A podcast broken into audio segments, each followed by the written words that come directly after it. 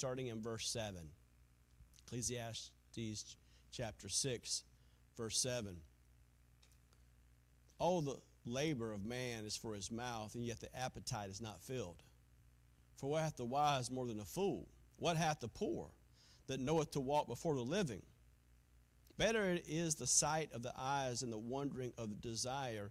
This is also vanity and vexation of spirit. Father, we pray that you be with us again tonight. I pray that you'd give us ears to hear, help us to know and understand exactly what your word has for each of us this evening. Bless and guide and direct, I pray, in Jesus' name. Amen. You've heard of the phrase chasing a carrot on a stick. Probably heard of that phrase, of course. That's what you hear, see here. It's been around a long time. It's about that unfortunate donkey who's motivated to keep pulling because you see the carrot in front of him, even though he can't get the carrot. At first, the people primarily who are chasing after something they really want to catch, but it's always a little bit further out than they can actually grasp. A few years ago, I believe it was 2020, Harvard Business School undertook the first of its kind studying of over 4,000 4, millionaires in the United States, and they made a unique observation. They asked a team to question these millionaires, those who had from 1 million to 100 million. And they asked them a question how happy were they on a scale to 1 to 10? One, millionaire to 100 millionaire. And believe it or not, very few of them said they were happy, even though some of them had at least a million dollars, and some of them had a hundred million dollars. So the lie out there, if you just had a little more money, make you happy, is a lie from the devil. It's a lie from hell, and it's just not true. Interesting enough, they digged a little more. One researcher by the name of Michael Norton said they discovered, surprisingly, the underlying issue in the research.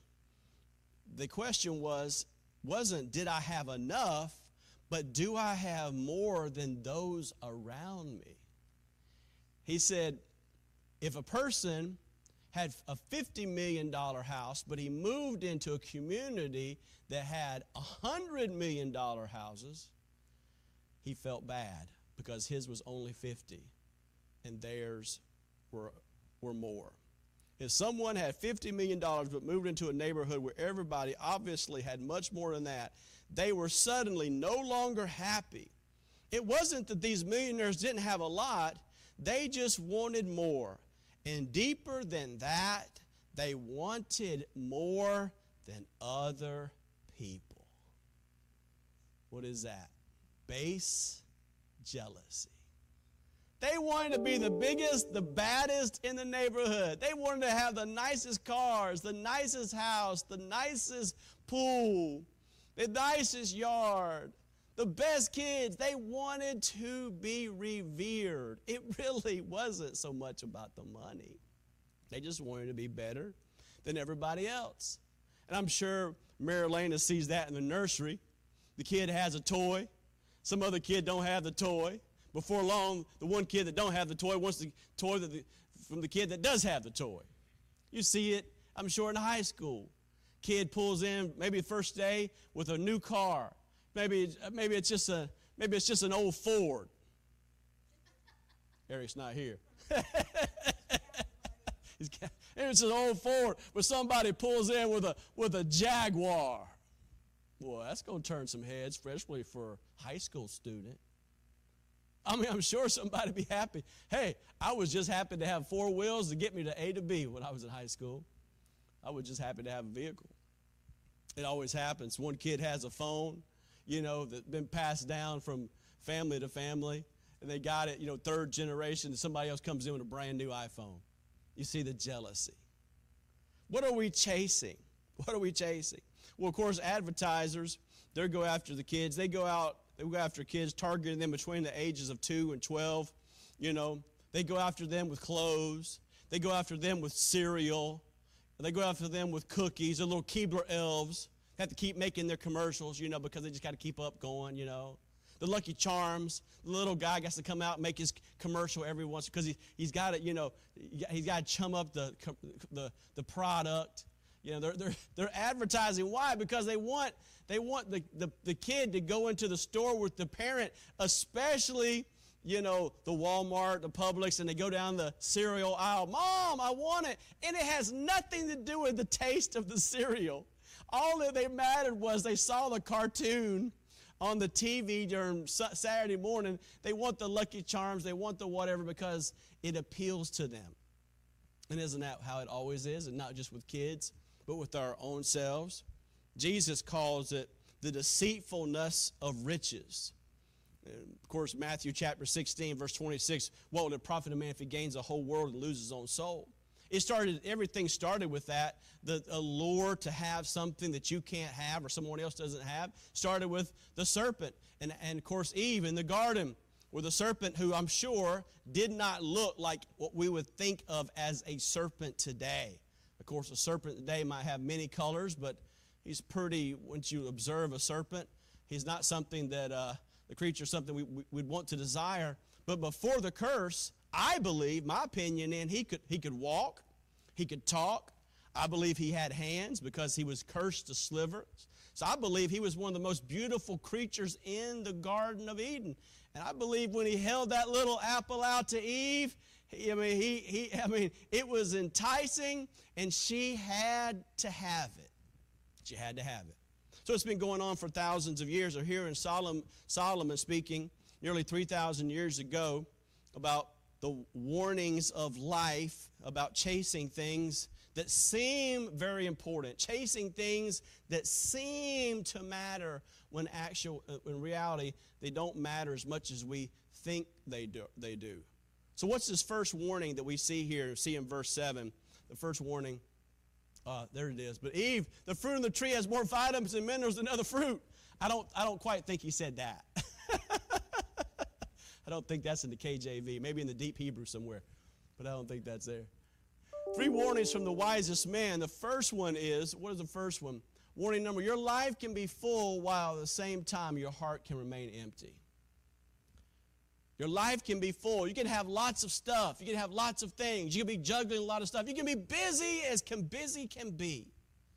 You can have, you can have a, full life of friends and family and likes and social media. You're on all of it. But empty, empty, empty. I knew a man who was a millionaire. He was really a millionaire. And he could he name drop with the best of them. He said, I know this person and this person. And he had pictures of them on his phone. I ate dinner with this person. I spent the night at that place. And he lost it all. He lost it all. And he wound up living in a shack. A shack. And he told me, you know what? That was the best thing for me. I had all these things. I had all this stuff. I had friends, so called friends. I had family, so called family. I had, I had things. He, he, he, had, I went to his house one time before he sold, finally had to get rid of his house, was, was going under foreclosure. He had rooms stacked up high as your head full of stuff. He had one living room full, this tall, just clothes. And he was saying, Marty, you want some? I said, no, no, no, no, no, no. no. I don't want to be what you're doing right now in my place. He had stuff everywhere that he got from the stuff mart.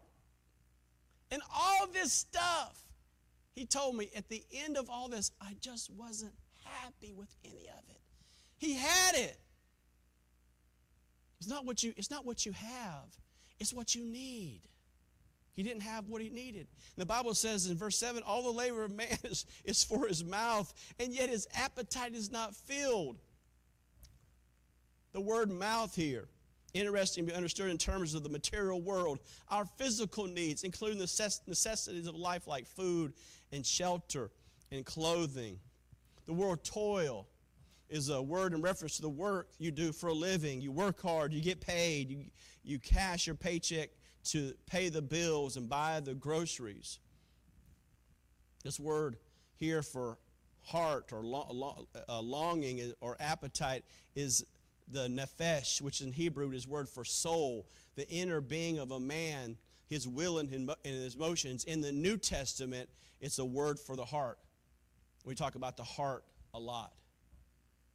So, you see this person who, who labors, he, he, wants to, he, wants to, he wants to do a lot. He fills his mouth, he fills his soul, he fills his heart with things, with stuff. Yet, with all these things and all this stuff, he's feel, he's, he comes to the end of it and he's still empty. Know anybody like that?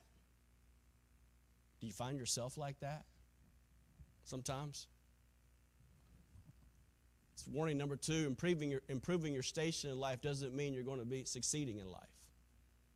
Just because you get a better education, just because you, you, you, you get a raise, just because you get a promotion, just because uh, things are better for you, you get a better car, doesn't mean necessarily mean everything is going to go be- better for you.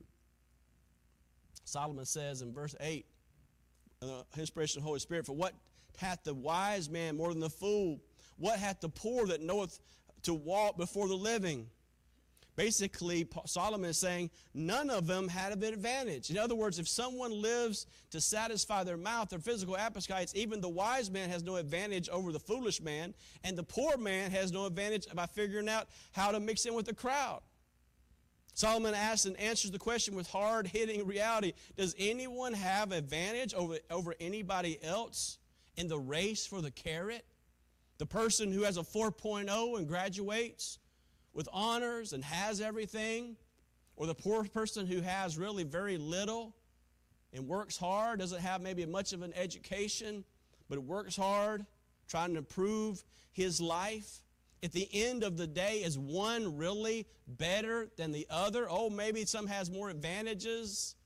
Maybe one has better things. But in the end of life, both die, right? The one with a better education, the one with a better job, the one with a better stuff, he still dies. The person who has less education, less, less things, less friends, less social life, he still dies. He still dies. Is one really better than the other? Is the CEO uh, better than the day laborer? Oh, maybe in this life better things, better stuff, better advantages. But in the end, is it really better? Is being wise equal to contentment? Better is the sight of the eyes, verse 9, the wondering the desire. So this is vanity and vexation of spirit. Is a poor man with very few things more content? Because he has very few things have to look after. Remember, we looked at another part of of, of the Ecclesiastes where the person had so many things in his life, he was fearful that, that someone would take his stuff. He had to hire, we talked about having to hire more people because the person had more stuff, because it was more difficult for him.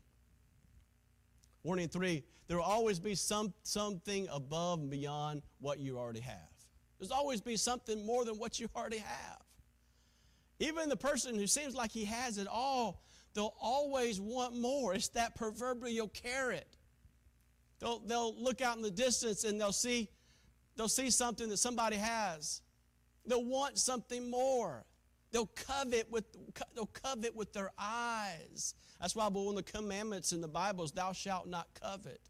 It talks about thy neighbor's wife, thy neighbors in those days, thy neighbor's animals, because those were things to covet. Oh, if I only had that person's animal, only had that person's wife, only had that person's husband, if I only had that person's job, if I only had that person's vehicle. I hope, your friend, you don't live in that whole mode. If I, if only living, that's that's a miserable life. If only I were taller, if only I had more hair, if only I was thinner, if only I didn't have to wear glasses. If only, no, different, don't live like that. Now, nothing, nothing wrong with trying to better yourself, and nothing wrong with that. But you shouldn't live in constant desire that you're and never being content in your station of life. being unsatisfied. Some people call it the seven year itch. Some people have the seven minute itch. Never content with anything. Some people call it midlife crisis. You ever seen people go through midlife crisis? I've seen people go through midlife crisis. I've seen people who are older dress in ways in which they should not dress. Thinking they were teenagers all over again, and God help their soul, they should not be wearing those clothes. They hit midlife crisis. They wanted to impress some poor soul. They started wearing the makeup again, but they never wear the makeup for their husband for a long time. They started wearing the clothes, Brother Eric. Start, started acting like they're 18 when they're 58. and it's just a, it's a horror show. It's a horror. And nobody, nobody's, no, nobody cares about them enough to go up to them afterwards and say, you know, you really ought not to wear this. you, really, you really, you really should not be doing this. You, you try to tell them and they just don't listen to you because you think they're against you. But you're actually, you know, your best friend is somebody who actually come up there and tell you the truth. That's your best friend. The person that thinks that comes up to a person like that and says, "Oh, you look real good." It's a lie. you don't look good. And you can't go back 30 years and go back to be the way you used to be. It's just not going to happen. Stop. Don't do it. Listen, we, if you got the inclination to do that, can I just tell you publicly, don't do it. just don't go. Just don't go. How horrible it is. They think grass is greener on the other side. How horrible it is. Solomon, Solomon, poor Solomon, he had the seven year, he didn't have the seven year itch, he had the seven minute itch. He couldn't, he couldn't have the, wasn't the right, wasn't anything good enough. Nothing grand enough. Not, not any woman uh, uh, uh, enough for him. He had to have more and more and more. He couldn't have, he, he always had to have more. Better is the sight of the eyes than the wondering desire. This is all vanity and vexation of spirit. He said, What you have, the sight of the eyes, what you see, is better than the wandering of the spirit. Be thankful for what you do have. Don't be chasing after what you don't have. Live your life in contentment with what God has given you today. Don't always be seeking after something extra more and then putting yourself in the position. As a pastor, I see this time. A person will be faithful in church, faithful, faithful living for God, but then because of his appetites and keeping up with the Joneses, he thinks he has to work more work. Now he has everything he needs. Because the Bible says you have food and shelter, let us therefore be content, right? But he says, I got to have more, more stuff, better things, greater things. It's not that he doesn't have enough. He has enough, but he wants more. He wants more. So what's he do? Quits missing. He misses Wednesday night. Then he misses Sunday night. Then he misses Sunday morning. And before long, brother, where you at? I got to work. Well, I understand work. But are you working for the Escalade when you had a Ford? or vice versa. you had a Ford, but you whatever it is, brother, brother, whatever it is. you got to have more. You have plenty. But because you have to have more, you put yourself out of the very will of God. You say, Preacher, you know people like that? I know people like that right now who are in that same boat. Who are thinking sometimes to themselves they have to live up, they have to live up to some expectation that sometimes the wife has for the husband, or the husband has for the wife, or the son has for the, the trying to meet the expectations of the mother, or the son has to have for the mother in law. Oh, you're not providing enough for my daughter. You need to be working 80 hours a week. I've seen it.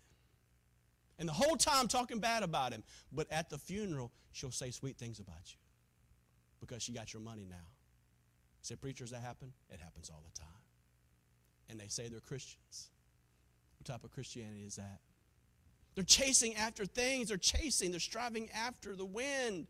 They're going after stuff that doesn't matter. Can I say to you tonight, It's the human heart. Is your heart and mind apart from being satisfied with Christ? Is being earthbound instead of heaven bound. Listen to me. If Christ isn't enough, listen, if you don't get anything I say tonight, if Christ isn't enough, if the will of God isn't interesting enough for you, if walking toward the Word of God isn't good enough for you, if enjoying the presence and pleasure of God isn't satisfying enough for you, then nothing, nothing ever will. Did you hear what I said to you? If God Himself is not enough, nothing else will do. Not more relationships, not more money, not more things, not more friends, not more to do, not a bigger list, not a better social life. If God Himself is not enough for you, His will's not enough for you, His word's not enough for you, His presence not enough for you, then, dear friend, you're not, you'll never be content. You'll never be content. You'll always be wanting something more, something greater, something better, something else somebody else has. That's where we have to be content. Are we content in God? Are we content in Christ? Are we grateful for the spiritual blessings, the spiritual blessings that He give us ought to outweigh so much more the physical things that we strive after. For all physical things that we see here, except for the Word of God and people, will be gone forever. So, what should we strive after? Strive, we ought to strive after closer communion with God, more meaningful relationship with people. I was reading this book about counseling since I do a lot of counseling. I was reading one of my, my daughter was, she recommended a book on counseling, and I was reading it today because she's taking some counseling classes. And the, the, one of the, the the author of the book, was talking about the importance as a church, as a body of believers, not just to come and sit to enjoy a sermon or, hit, or hear songs, but as a, a body of believers to come and as we come, ask ourselves, what can we do as a body of believers to help other people in the church? Some people have a misconcept that that's only the pastor's job. Is that my responsibility? Well, sure it is. But see, that's not just my responsibility, that's our responsibility.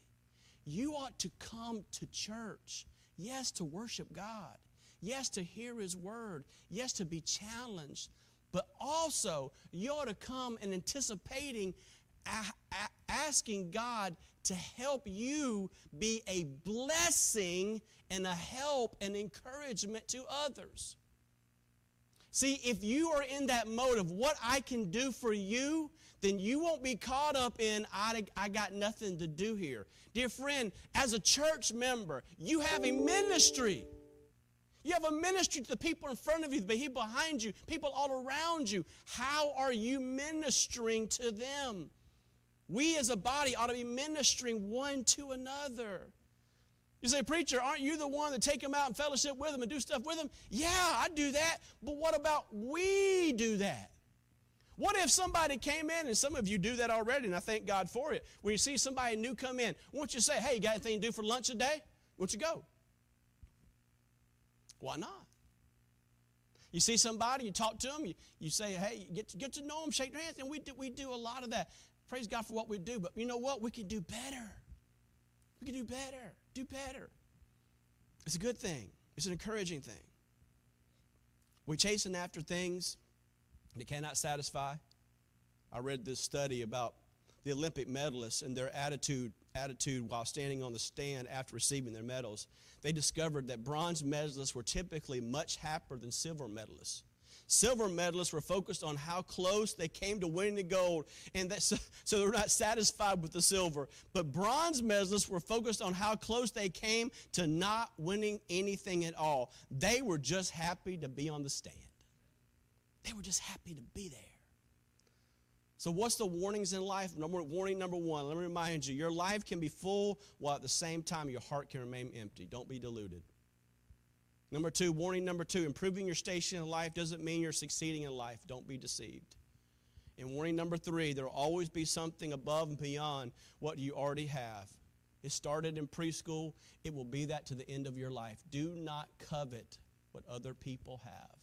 Be satisfied and thankful for what God has done in your life. Life is not about chasing the carrot, life is about Jesus Christ. Life is about Jesus Christ. Psalm 16:11 Thou wilt show me the path of life and in thy presence a fullness of joy and at thy right hand there are pleasures forevermore. Find your joy, your contentment in Christ alone. Because everything else can change. Your family life can change in a moment. Your appearance can change in a moment. Your having things or not having things can change in a moment. The only one thing that can never change is the one thing you must hold on the most dearly, and that is your relationship with Christ. Everything in life can change your family, your friends, your health, your circumstances, but that cannot change. And if that is the one constant, dear friend, focus on that. On that one thing. Make it the most important thing in your life the priority in your life Christ. Christ. Christ. Am I pleasing Christ? Am I living for Christ? Is Christ in and all? Is He everything to me? Not things, not coveting, but Christ. Don't chase the carrot. Seek a closer relationship with Jesus Christ. Father, we thank you, God, for your goodness. Thank you for your grace. Thank you for tonight. Thank you for this reminder from a man who had it all, a man who chased the carrot. he chased it to the very end and it ruined his life. Oh God, may not it not ruin our lives. May seeking after things and stuff and better relationships only for our notoriety or God help us to be pure. Help us, Lord, to focus on that one relationship, a relationship with your dear Son, Jesus Christ. May He be everything to us. May we be consumed with Him. May we not chase the carrot. If you're here tonight and you don't know Christ as your Savior, dear friend, that's where it all starts. Has there been a time in your life where you recognize that you're a sinner and you ask Jesus Christ to save you? If you're here tonight and you don't know Christ, you're not sure you know Christ, would you come to Him? In my greatest pleasure, to show you the Word of God so you can be saved, or my wife if you're a girl. But if you're here tonight and you're a Christian, you say, Preacher, I'm struggling in this area. I'm struggling. Maybe you see it in your family members, maybe you see it in your friends, maybe you see it in your coworkers. Because that's the natural thing for the unsaved to go after things because that's this is the best they'll ever have in this life. Stuff, things, more houses, more lands, more cars, better stuff. Because that's all they have. But not for us, dear friends. Not for us. May we be consumed with Christ. May we be, when we care about a relationship with Him more than anything else. Say, preacher, I'm struggling in this area. Would you pray for me that Christ would be central first in my life? Would you pray for me? Anybody like that? Be honest tonight. I'm struggling. It's an area of my life where I struggle. It's easy to. It's easy to. Would